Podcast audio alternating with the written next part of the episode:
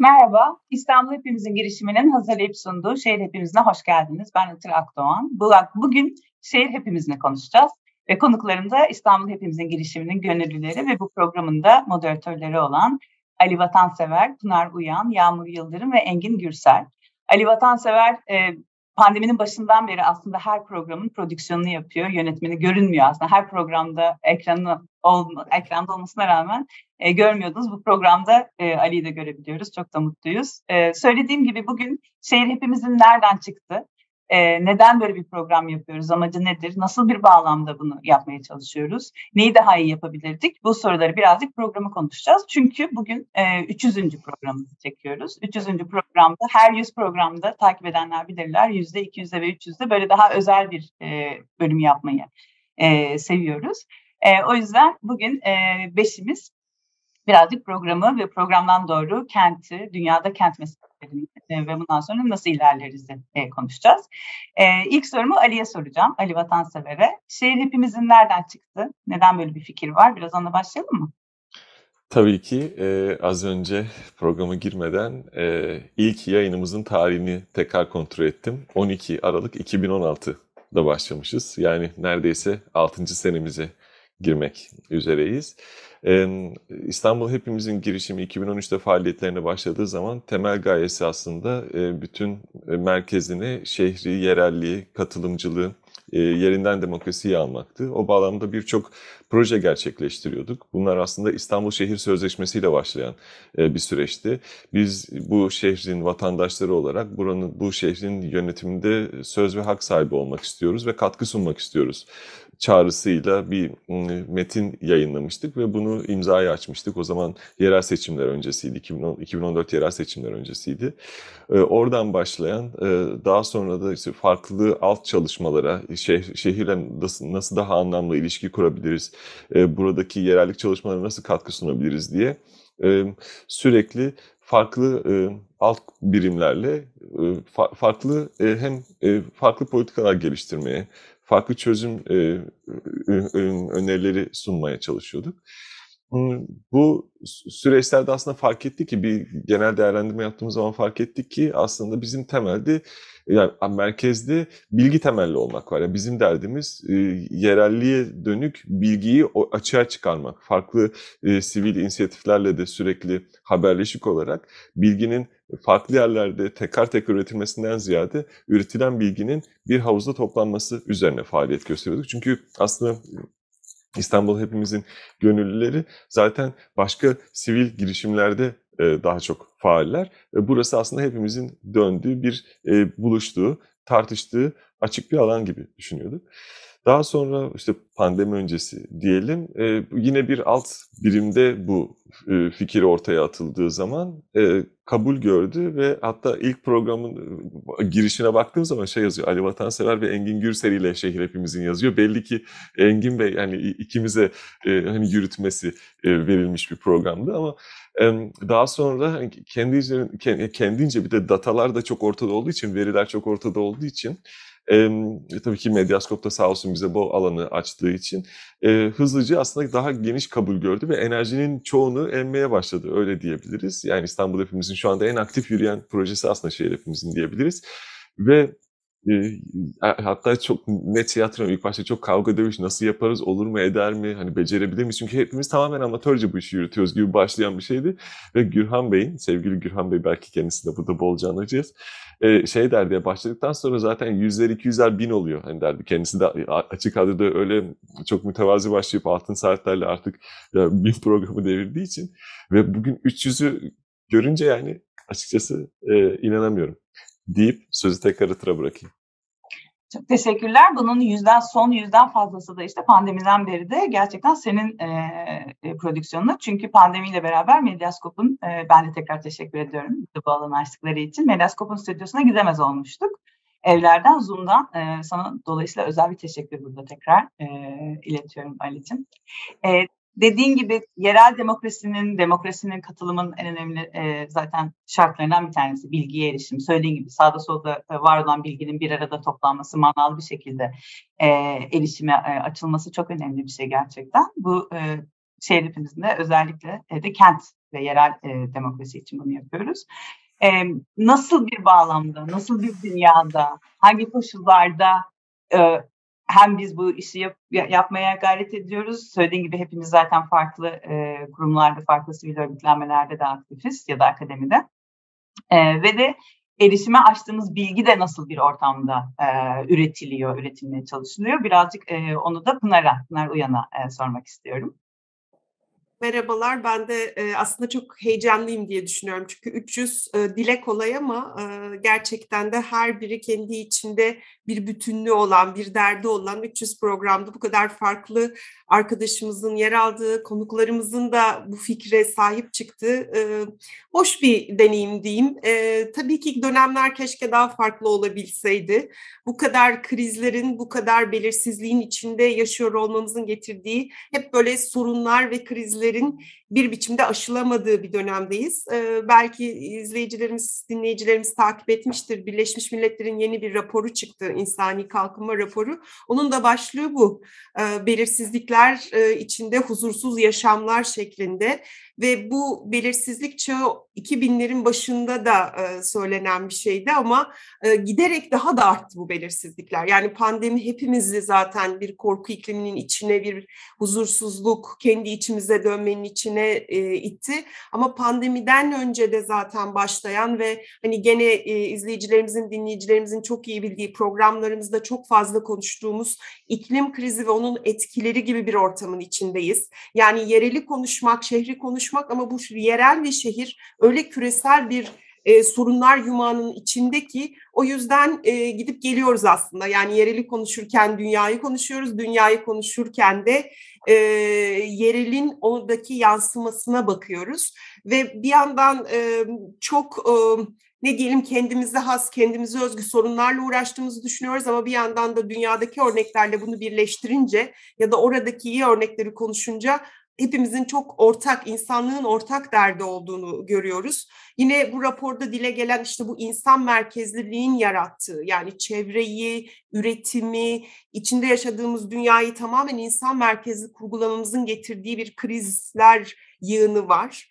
E, pandeminin içinde çok artan bu dijitalleşme ve dönüşüm ve onun bilinmezlikleri var. Yani e, içinde yer aldığım alan belki üniversite ve eğitim olduğu için biz bunu çok farklı yaşadık ama sadece o değil. Hepimizin iş yaşamı dönüştü, değişti. Bunun ne tür değişimlere yol açacağını aslında daha yeni e, görüyoruz. Tabii bütün bunların eşitsizliklerin içinde bir, olan bir dünyada yaşanması. Yani her birimiz aynı derecede etkilenmiyor. Kırılgan gruplar çok daha fazla etkileniyor ve bizim programın dertlerinden biri de işte çok daha farklı gruplara nasıl etkileri var ve onların mümkünse sesini yansıtabilir miyiz? İşte yaşadıkları problemleri koyabilir miyiz?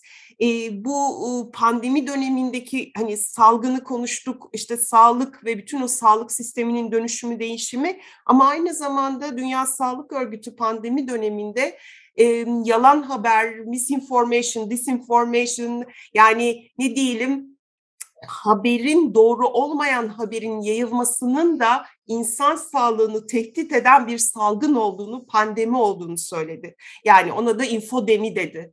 Infodemi de o kadar baskın, o kadar egemen ki var olan sosyal medya araçlarıyla.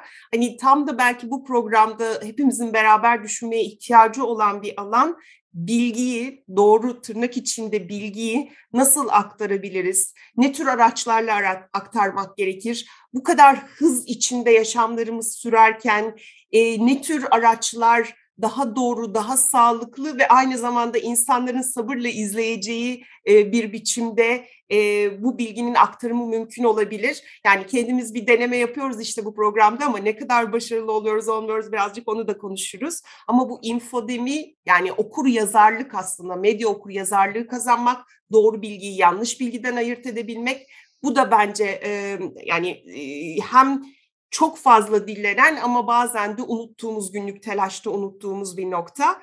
E, bu krizlerin üst üste binmesi işte ve eşitsizliklerin bir arada olması e, gene raporda vurgulanan e, ve gene e, izleyicilerimizin, dinleyicilerimizin belki bildikleri, hatırlayacakları kutuplaşmayı da rapor vurguluyor.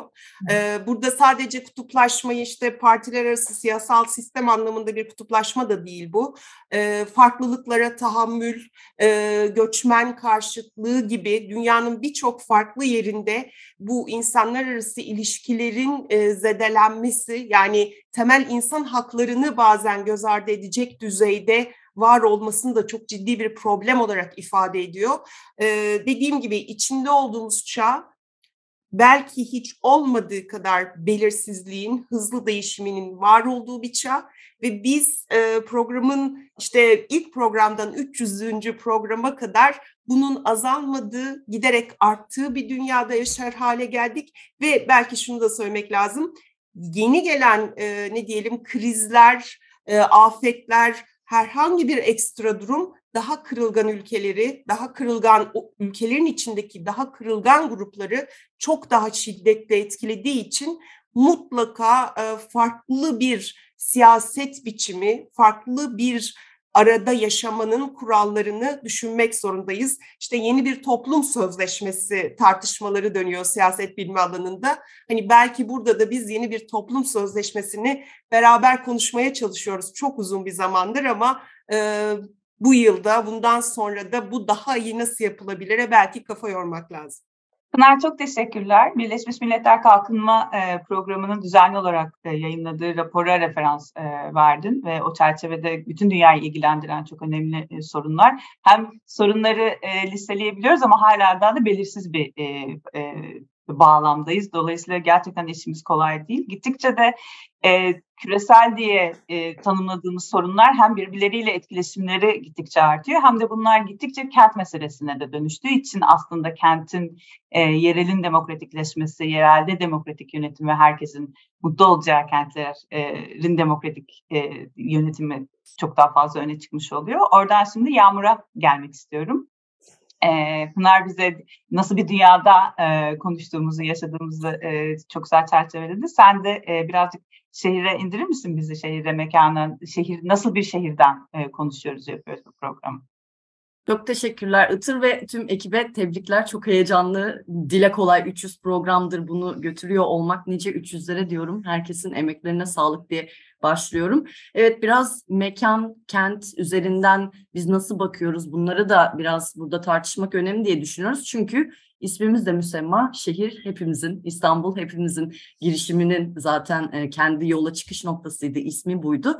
E, zaten 1990'larda Henry Lefebvre şundan bahsediyor. Bugün artık politika dediğimiz, siyaset dediğimiz kentselleşmeden bağımsız düşünülemez. Her şey kentselleşmiş. Dolayısıyla siyaseti de siyaset yapma biçimlerinde bir tür kentsellikten bağımsız olarak düşünemeyiz diyor. Neden 1990'larda artık bu küreselleşmenin hız kazandığı hatta belki artık bu yer yersizliğin e, bir nevi artık yeni bir yaşam biçimi, siyaset üretme biçimi olacağı bir zamanda neden böyle bir tartışma ortaya koydu diye düşündüğümüz zaman aslında bugün artık tüm bu mekanizmalar, iktidar mekanizmaları artık bu neoliberal, patriarkal, heteronormatif aslında bütün mekanizmaların bir tür mekanda, mekan ilişkileri üzerinde bunun üretilmesi ve bu tahakküme karşı bunun direnişinin de aslında kentsel mekanda üretildiği zamanlardayız. Yani Lefebvre bunu tartıştığından beri üzerinden 30 yılı aşkın zaman geçti aslında dile kolay. Bugün daha da aslında bu mekanizmanın ya da bu kentselleşmiş siyaset biçiminin karmaşıklaştığını görebiliyoruz. Biz de mekana bakıyoruz, kent mekanına bakıyoruz, İstanbul'a bakıyoruz, başka mekanlara bakıyoruz. Kim zaman Türkiye dışındaki başka şehirlerde de nasıl e, buna direnen daha eşit, daha özgür, daha yaşanılabilir, e, daha bir aradalığa kucak açan çok sesli kentler nasıl olabilir? Bunun için uğraşan sivil toplum kuruluşlarına, girişimlere, e, buna dair pratiklere aslında yer vermeye çalışıyoruz. Kimi zaman hatta İngilizce yapılan programları da çevirilerle, altyazılarla, dublajla e, paylaşmaya çalışıyoruz ki başka başka yerlerde, bambaşka kentsel dinamiklerde nasıl buna karşı direnen, daha özgür, daha yaşanabilir kentleri tahayyül eden pratikler ortaya çıkmış. Tabii e, girişte Ali çok güzel bir şekilde bahsetti. Çok kalabalık bir ekibiz biz. Herkesin farklı ilgi alanları var. Farklı pratikleri var aslında. Herkesin aslında biraz bu perspektifinden kente baktığı ve bu perspektiften hem mimarlığın, mekanın, kentsel mekanın suç ortağı olduğu diyelim kimi konuları daha detaylı tartışmak,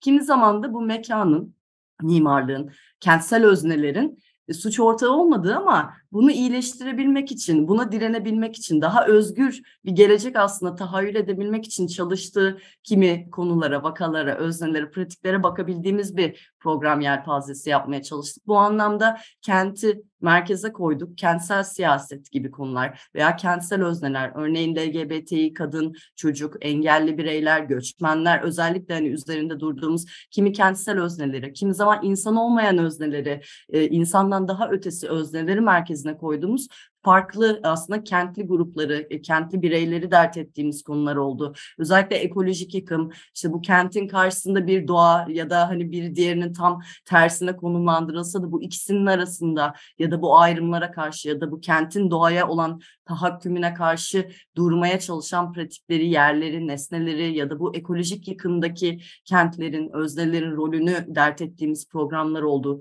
Kültürel mirası yine bu şekilde dert ettiğimiz programlar e, bolca oldu. Salgın meselesi dedik işte salgın, deprem bunlar gibi aslında doğal addedilen afetlerin günümüz sistemlerinde pek de doğal olmadan kentsel mekan nasıl e, etkilediğini ya da kentlileri nasıl etkilediğine dair e, kimi programlarımız oldu. Özellikle kültür, sanat, kentsel mekana, kentliğe nasıl dokunuyor, nasıl bir aradalığı sanat hele ki bugünlerde böyle zamanlarda tutmak için o e, kimi sınırları aşmak için nasıl bir şekilde kendini konumlandırıyor bunu işlediğimiz e, konuklarla birlikte tartıştığımız programlar oldu. Kimi zaman birlikte e, öfkelendiğimiz ya da e, harekete geçmek istediğimiz, kimi zaman birlikte umudumuzu yeşerttiğimiz özellikle bunu çok merkeze aldık. Kent özelinde böyle bir bakış açısı dert edinmeyi amaçladık. Hani ben bu konuda çok daha uzun konuşmak isterim ama buradan sevgili moderatörüm Itır'a tekrar söz vermek istiyorum. Çünkü bu özellikle kentlilik, yerelle ilgili kendisi de oldukça hani yoğun bir şekilde programlar gerçekleştirir. Hani belki sevgili Itır sen de bu bağlamda yereli, yeri nasıl konumlandırdık? Biraz benim tartışmama katkı vermek istersin. Çok teşekkür ederim. Evet moderatör olmanın öyle bir zorluğu var. Kendi konuşmayı bazen unutabiliyor insan ama teşekkür ederim. Benim de yap, söylediğim gibi hepimiz kendi ilgi alanlarımız, kendi bildiğimiz, sevdiğimiz konularla odaklı e, programlar hep yaptık. E, benim de e, yerel yönetimler, yerel yönetimlerin kenti yönetirken kent paydaşlarını katarak işin içine yönetmeleriyle ilgili daha çok o odaklı programlar yaptım ve hep de istediğim aslında ya yerel yönetimlerin kendilerinden temsilciler ya da onlarla çalışan, onlarla ilgili çalışanlarla e, yaptığımız programlarda hep hem bilgi, bilgi erişim çok önemli ama ilham almaları da. E, yani farklı modeller var, farklı bir türde çalışılabilir e, Pınar'ın söylediği, e, ona birazdan daha ayrıntılı da soracağım, e, kapsayıcılık, yani kentteki herkesin senin söylediğin gibi sadece insanların da değil, kentin bütün sakinlerinin aslında dahil olduğu bir kent yönetimi nasıl olabilir? Herkesin e, herkesin iyi hissedeceği, her şeyin iyi işlediği e, bir e, kent nasıl olur? O tartışmaları yapmayı e, ben de mümkün olduğu kadar programlarda ona alan açmaya çalışmıştım. Buradan şimdi aslında ben Engin'e, Engin bizim eleştirel sesimiz e, ekibimizdeki. E, Ali'nin söylediği gibi birinci programdan beri, e, en başından beri zaten bu yolculuğun e, var olan e, bir e, e, gönüllü üyemiz. Çok da sevdiğimiz. Çok teşekkürler e, geldiğin için. Engin sana yine o eleştirel sesine e, uygun bir soru sormak istiyorum şimdi. Bütün bu anlattığımız e, işte e, şehir hepimizin fikriyle e, 300 e, bölümdür yaptığımız programları e, yaptık da ne oldu? E, sence e, gerçekten işe yaradı mı? Biz bu e, program bu alanı açıyoruz ama sence anlaşılabiliyor mu? Gerçekten amacına ulaşıyor mu? Sen e, hem e, birazcık böyle bir adım dışarıdan bakmayı seven ve eleştiren sesinde birazcık yorumlar mısın? Evet, teşekkür ederim. 300. program e, tabii e, beni de heyecanlandırıyor. E, her ne kadar birinci programdan beri e, belirli bir şey oluşmuş olsa da, tecrübe e, oluşmuş olsa da. E, e, ama ben tabii senin e, soru bana sorduğun sorular aslında benim de sorduğum sorular. Yani cevaplarını bildiğimi iddia edemeyeceğim. E, ama e, o konuya girmeden önce ben Ali'nin ilk başta söylediklerine e, ilave olarak yine geçmişe dönük şöyle bir e, bilgi aktarayım. Daha doğrusu çalışmaları biz nasıl yapıyorduk, programları nasıl oluşturuyorduk? E, onu ondan biraz bahsedeyim. Zira bu özellikle pandemide biraz önce de konuşuldu. Pandemi aslında önemli bir e, kırılım yaptı e, programların oluşturulmasında da. Biz aslında bu şehir hepimizin e, projesine başladığımızda mümkün olduğu kadar e, zaman zaman değinildi. E, konunun uzmanları ve tecrübelilerinin e, programları ve aramızda bulunan arkadaşlarımızın bunu e, yapmasını arzu ettik. Belirli bir ölçüde bunu sağladık da yani yaygınlaştırdık programı yapan program yapımcısı diyelim. E, ekibi yaygınlaştırmaya e, hep gayret ettik. Yani o amaçla e, yaptık ve bunun için de aslında pandemiden önce e, sık sık e, yüz yüze toplantılar yapıyorduk. E, hem programa odaklı toplantılar hem de İstanbul Hepimizin girişiminin genel faaliyetleriyle ilgili daha geniş katılımlı toplantılar yapıyorduk ve bunlar bize çok faydalı çıktılar veriyordu ve programın içeriğini de bu çıktılar üzerinden daha kolay oluşturabiliyorduk. Pandemi biraz bunu tabii engelledi. E, dolayısıyla bu yüz yüze toplantıları yapamaz olduk. E, bir miktar e, işte çevrim içi toplantılarla bunları e, gerçekleştirdik. E, bunlar bizi bir yere kadar götürdü. E, ama tabii e, benim gördüğüm kadarıyla e, özellikle e, yerel aktörlerin e, programa konuk olarak al, al, alabilme konusunda e, bir takım handikaplarımız oluştu.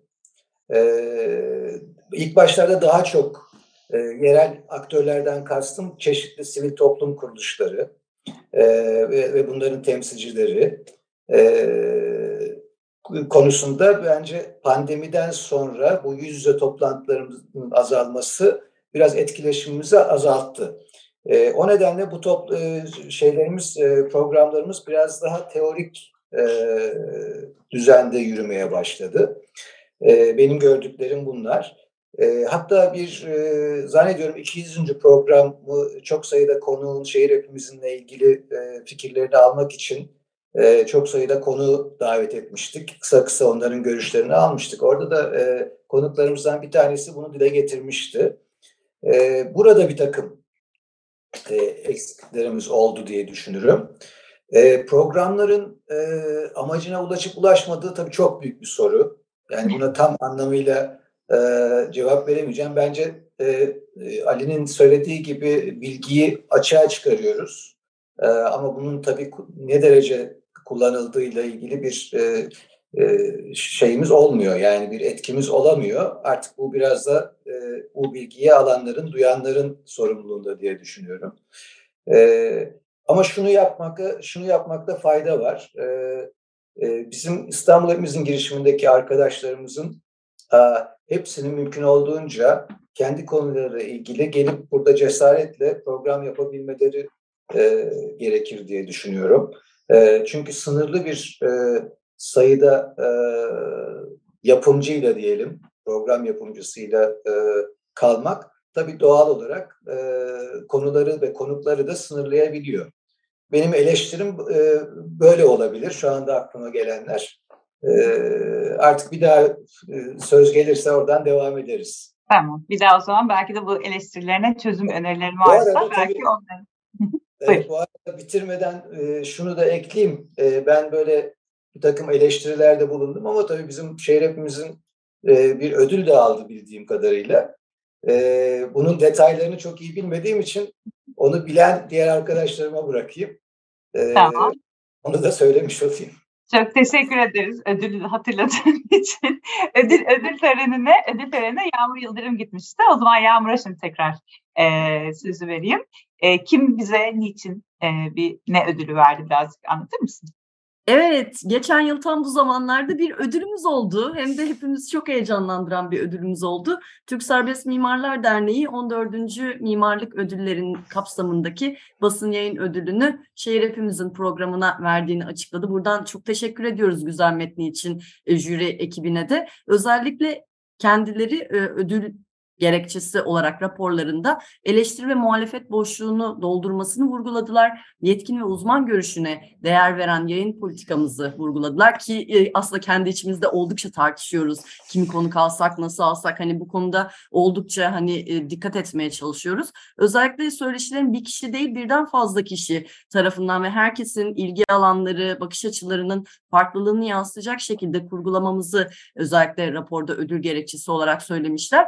Tam da da geçen sene bu zamanlardaydı ve 200. programımızı geçtikten sonra bizi çok heyecanlandıran bir ödüldü. Dolayısıyla evet kendimizi sürekli eleştiriyoruz. Kendimizi sürekli eleştirerek zaten devam etmek çok İstanbul hepimizin kurucu bir e, özelliği diyelim ama böyle ödül haberleri de gerçekten yaptığımız işin bir karşılığı, bir yansıması olduğunu bize göstererek çok sevindiriyor. Çünkü az önce çok güzel ifade ettiniz Engin Bey. Bu ölçülebilir, nereye gidiyor, nasıl karşılığını bulabiliyor bir durum da değil. Dolayısıyla hani bize mutlu etti. Evet hani bir şekilde cevabı gelebiliyormuş karşıdan diye. Çok teşekkürler. Zaten var olma nedeni eleştirmek e, olan bir e, ağın e, ürününe e, bu nedenlerle ödül vermek. E, gerçekten demek ki birazcık derdimizi gören anlayan e, demek ki bir, e, bir, bir jüriymiş. Çok teşekkür ediyoruz. E, söylediğim gibi biz kendi aramızda hem yapımcılar hem konular, konuklar onları çeşitlendirmeyi mümkün olduğu kadar kapsayıcı olmasını e, e, çaba sarf ediyoruz. En azından o niyetle e, e, hazırlamaya çalışıyoruz. Eksik kaldığımız e, mutlaka e, durumlar da vardır. E, adı da zaten şehir hepimizin e, oradan geliyor ama ben şimdi Pınar'a e, dönmek istiyorum. Şehir cidden hepimizin mi? Yaşadığımız şehirler e, bizim programdan doğru ama yani sana daha genel olarak Hı. soruyorum. E, bu konuda uzmanı olduğun için gerçekten kapsayıcı kentlerde mi yaşıyoruz? E, yoksa nedir? Çok çok, çok bence anlamlı bir soru ve ben her seferinde yani programın ismini o açıdan çok severek ve yani şehir hepimizin olmadığı ortada ve biz bunu nasıl şehir hepimizin kılarızın derdindeyiz. Benim kendi doktora sağ çalışmamdan İstanbul'da yıllarca yaşayıp deniz görmemiş bir kadının anlatısı beni her zaman çok çarpmıştır. Şimdi bunun çok farklı türevleri var. Yani şehirde yaşamak, İstanbul'da yaşamak ya da başka şehirlerde yaşamak, o şehirde var olan işte şehir hakları üzerinden bunu düşünmek, tıpkı e, temel haklara erişmemek gibi o şehrin getirdiği imkanları, işte tiyatroyu, sinemayı, ulaşımı, e, bütün bunları ve bunun ötesinde işte şehrin bütün farklı unsurlarıyla sadece insan merkezli de düşünmeyerek ama e, insanı ya da çocuğu örneğin gene çalıştığımız alan olarak çocuk dostu, genç dostu kentler hayal edebilmek e, bunun için çok yol var diye düşünüyorum ve bu zaten e, daha büyük harflerle siyasetten de uzak değil. Çünkü ikisi birbirini besliyor. Yani katılım açısından şehre dair kimler söz söyleyebiliyor? Politikalar nasıl belirleniyor? Bir parkta neyin olmasına kim karar veriyor? Ki e, burada da beni hep gene şaşırtacağım, şaşırtan bir örneği söyleyeyim. Yani şaşırtan değil de aslında ne kadar hayati ihtiyaçları onu deneyimleyenin gözünden bilmenin önemini gösteren UNICEF'in böyle bir çalışması vardı. Çocuklara işte park istedikleri. Çocuklar ilk başta tuvaleti söylüyorlar. Yani şehir e, parkta lütfen tuvalet olsun diye. Yani şimdi bunu söylerken de şehir hepimizi kurgulamak, şehri katılımcı bir biçimde yeniden düşünmek, tam da onu deneyimleyenin ihtiyacını onun gözünden kurgulayabilmeyi ve başka bir tür e, bir aradalığı e, mümkün kılacak mekanizmaları kurmak. Burada işte her zaman söylediğimiz o yeniden bir bölüşüm, paylaşımın eşit olabilmesi, aynı zamanda farklıları görebilmek, yani tanınma siyaseti dediğimiz kimleri dışarıda bırakıyoruz. Ama üçüncüsü de işte temsil, o seslerin, farklı görüşlerin yansıtılabilmesi. Tam da yerelde bu üçünü nasıl mümkün kılabiliriz dair bütün gayretimiz. E, burada da işte kapsayıcı bir toplum için hani kapsayıcı şehir, kapsayıcı bir mahalle, kapsayıcı bir aradalıklar belki bizim programımız açısından da böyle bir eleştirel gözle hani şu ana kadar kapsayamadıklarımız ya da bu sistemin içine sokamadıklarımız kimler oldu? Bunu kurgulamak ve bunu sormak 300. programda çok anlamlı. Belki bir de şunu söylemek lazım. Yani şu an erişim sunduğumuz yani programın aktarıldığı kanallara bile erişemeyenler var. Yani o yüzden o değişimi, o bilgiyi verdiğimiz kişilere kimler ulaşıyor? Örneğin internet bağlantısı kimlerin evinde var? ee, interneti sınırsız biçimde kullanabilmek herkesin sahip olduğu bir imkan değilken bunun üzerinden yayın yapıyor olmanın ya da bunun üzerinden e, bu bilgileri aktarıyor olmak ister istemez bir grubu dışarıda bırakıyorum. Yani hem programı dahil etme anlamında hem de ulaştırmaya çalıştığımız bilginin yaygınlaşması açısından nerelere kadar gidebiliyoruz? belki önemli sorular. Bu arada tabii araç olarak da e, 40 dakika, yarım saat bu tür bir programın erişmesi ve dinlenirliği belki Ali orada daha farklı şeyler de söyleyecek. Biçimsel olarak da başka şeyleri mi düşünmemiz gerekiyor? Ee, insanın dikkati kadar herhalde kıymetli bir şey yok. Ee, burada nasıl başka formatlar düşünebiliriz? Belki bu da önemli bir soru. Aslında çok güzel bir noktaya geldim burada. E, tam da Ali'nin uzmanlık alanına aslında girmiş olduk. E, bütün e, prodüksiyon, e, yönetmen, reji e, dünyaları e, bizim e, Ali e, e, Ali uzmanımız. E, dediğin gibi sayısal uçurum hem e, hani e, teknolojiye erişim e, boyutunda var ama hem de o teknolojiyi kullanma tercihleri de.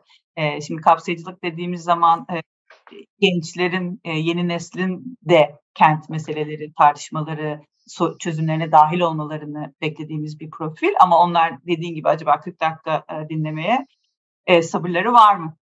Ya da e, belki de bizim formatımızı sıkıcı da buluyor olabilirler. Dolayısıyla farklı formatlar neler? Dünyada yeni yeni e, iletişim formatları, dijital ya da dijital olmayan formatlar neler? Ali birazcık e, belki 300'den sonra dönüştürmeye başlarsak formatı sence neler yapmamız e, ilginç olur? Birazcık paylaşmak ister misin? E, Valla e, bilmiyorum. biliyoruz biliyoruz diyen varsa da kaçın. öyle değil. öyle başlayalım açıkçası. Ya şimdi öncelikle e, kendi reflekslerimize bakalım. Sonuçta biz 300. programı yapıyoruz ve e, yani içe dönük bir program yapıyoruz. Kendimizi sürekli anlamaya çalışıyoruz. Doğru yapıyor muyuz diye sürekli kendimizi e, bir, bir, yandan, bir yandan denetliyoruz. Aslında bunu niye yaptığımız özellikle bilgi üretmeyi kendine hani refleks edilmiş bir program için şu bağlamda önemli. Çünkü hiçbirimiz bildiğimizi iddia etmiyoruz öncelikli olarak. Yani hepimiz aslında bilgiyle ilişkimizi bilmediğimiz bir yerden kurmaya çalışıyoruz. Bilen var mıdır diye danışmaya çalışıyoruz ve aslında biz bunu 300 program yapmamızın nedeni de biz gönül gönüllüyüz. Yani biz kendimizi buna vakfediyoruz. Yani kendi çalıştığımız sahalar var hepimizin ama e, onun dışında gelip burada e, bilmediğimizi aslında bir şekilde kabul ederek e, ve o bilgiyi açığa çıkarma refleksini koruyarak bunu yapıyoruz. Yani aslında buradaki temel gayemiz e, tabii ki bir e, kalıcılaşan bir arşiv oluşturmak, bilginin açığa çıkması ama e, bir gönüllülük aslında bilgiyle kendinizin kurduğu bir e, aslında ilişki biçimi. Dolayısıyla biz aslında e, hep daha iyi nasıl ulaşırız, daha iyi nasıl yaparız dediğimiz yine aslında eski kitle iletişim ve hani iletiş, ya tek yönlü bir iletişim modelinden kalan bir refleks. Yani sayılara bakalım 1 milyon olsun, 10 milyon olsun, işte yüzde kaçı olsun. Hani bunlar aslında hala tek yönlü düşünülmüş süreçler olduğunu düşünüyorum. Aslında bizim bence 300. programla en azından şunu belki en azından iletişebiliriz. Biz bunu yapıyoruz. Aslında gençler ya da bunu yapmaya en azından basit bilgisi olan insanlar bile bunu yapsınlar. İşte mecralar arttı işte TikTok var 15'er saniye 30'ar saniye Instagram'ın çeşitli hikaye kanalları var. Gidin kendinizi ifade edin. Çünkü yani kendinizi orta yani kendinizi bir bilgiye ulaşmak için ortaya atmaktan beslenin. Yani bizim aslında yaptığımız şey bu. Yani besleniyoruz da bunu yapıyoruz. Hani çünkü bazen kendimize de soruyoruz yani niye niye yapıyoruz? Yani bugün de soruyoruz. Yani cidden hani e, dünya yanarken aslında yaptığımız şey hiçbir şey ifade etmiyor gibi gözükebilir ama e, yani en önemlisi yani bunu yapma aşkı ve şevki bence. E, ve bilmeyelim okey yani daha iyi nasıl yapılacağımızı bilmeyelim. Çünkü bazen de hani şey oluyor ya dünya yanarken aslında herkes yine bildiğini tekrarlıyor. Bilmiyorum hani belki tekrarlamakta da bir erdem vardır. Yani bu sonuçta bunu sürdürmek cidden hani bence kendi içerisinde çok önemli bir e, deneyim. E, bunu genişletmek Engin Bey'in sürekli bizim kulağımızı çektiği yerden kesinlikle e, doğrudur. Kısa program mıdır, e, alanı genişletmek midir, Instagram'da yayın yapmak mıdır hiçbir fikrim yok. E, ama hani benim için sürdürmek diyelim. Teşekkürler. Engin senin e, eleştirilerine e, çözüm çözümlerin var mı? Onları biraz paylaşmak ister misin? E, Valla çözümü aslında dile getirmeye başladınız bence.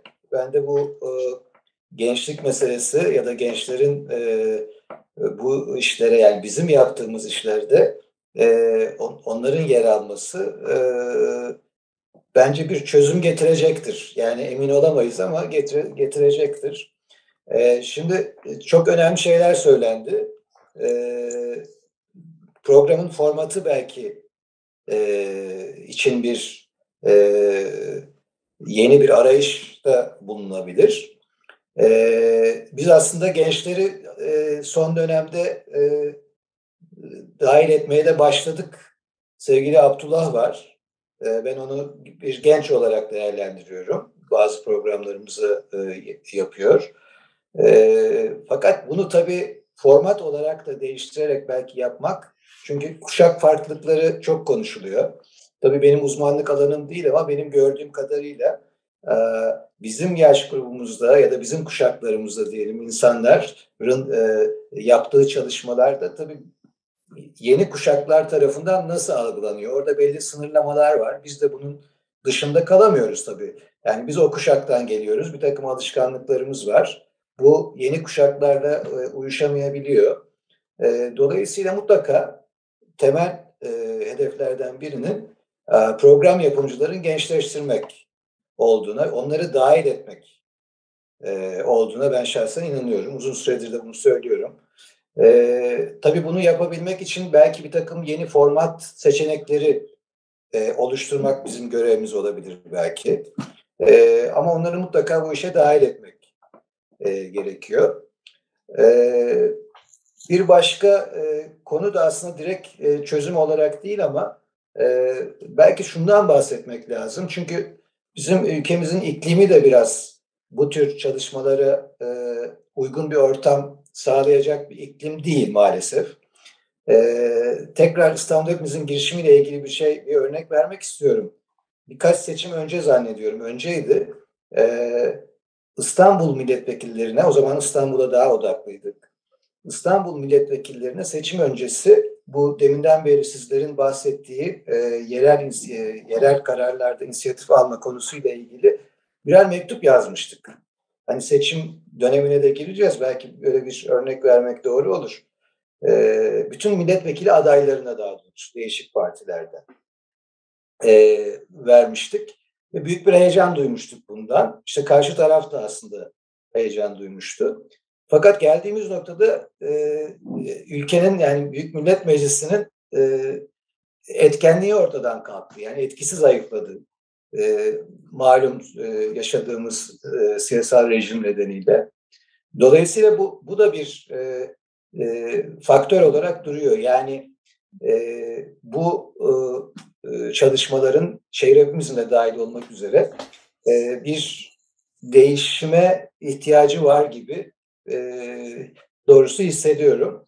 Şöyle bağlayayım. Yine bizim e, sevgili Şahin Bey e, bizden de önceki kuşağa dahil e, dostumuz e, yaptığımız toplantılardan birinde şöyle bir şey yapmıştı. O zaman çok komik gelmişti bana ama şimdi bir anlam kazanıyor. De, demişti ki toplumu sivilleştirmek lazım. Yani aslında sivil olan, sivil olması gereken bir e, e, toplumun sivilleştirilmesinden bahsetmişti. E, galiba e, bütün bunların işte birbirleriyle ilişkileri değerlendirmek gerekiyor. Ben tekrar teşekkür edeyim. Ben teşekkür ederim. O zaman e, yani bu, bu tartışma gerçekten çok güzel. Yani özellikle de bu, bu hepimiz farklı e, e, deneyimlerden, farklı bilgilerden, farklı ağlardan geliyoruz ama aynı şey için e, toplanıyoruz. O yüzden hepimiz çok heyecanlandıran bir tartışma ama ne yazık ki süremizin de sonuna geldik. E, izninizle o zaman ben şöyle e, bir e, e, kapanış yapayım. Birincisi Pınar'ın başta söylediği o belirsiz, dünya ne kadar belirsiz e, bir e, bağlamdaysa şu anda gerçekten e, Türkiye'de tabii bundan e, bağımsız değil, kentte. Yani birinci programda itibaren ne kadar yerel demokrasi sorunlarımız vardıysa o sorunlar e, aynen devam. Yerel demokrasimiz e, maalesef iyileşmedi, hastadır.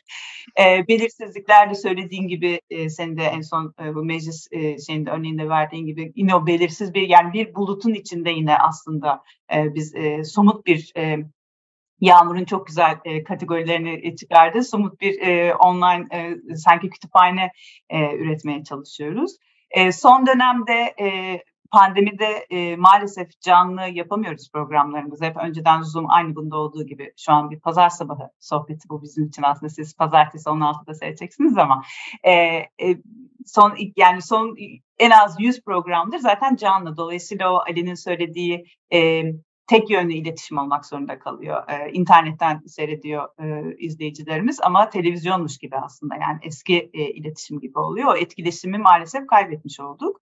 E, belki bundan sonra artık yavaş yavaş stüdyoya girersek tekrar canlı olursa bir etkileşimli çift taraflı e, bir e, iletişim başlayabiliriz ama o zamana kadar o zaman isterseniz e, takipçilerimize şöyle bir davet yapalım. E, özellikle hani yeni e, formatlar, e, yeni fikirler, e, iletişimin e, değişimi konusunda e, bize önerileri olursa lütfen bize ulaşsınlar.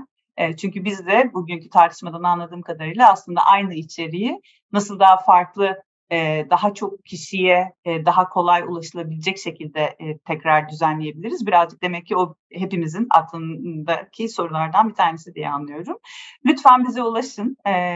İçeriklerimiz kent meseleleri genel olarak kalmakla beraber formatımızı gözden geçirmeye hazırız biz ekip olarak. Çünkü amacımıza bu sanki daha çok uyacakmış gibi duruyor. O yüzden bize ulaşın. Biz şehir hepimizin demeye, şehrin hepimiz için hepimizin olması için e, içerik üretmeye devam edeceğiz. E, çok teşekkür ederiz. 301. programda görüşmek üzere.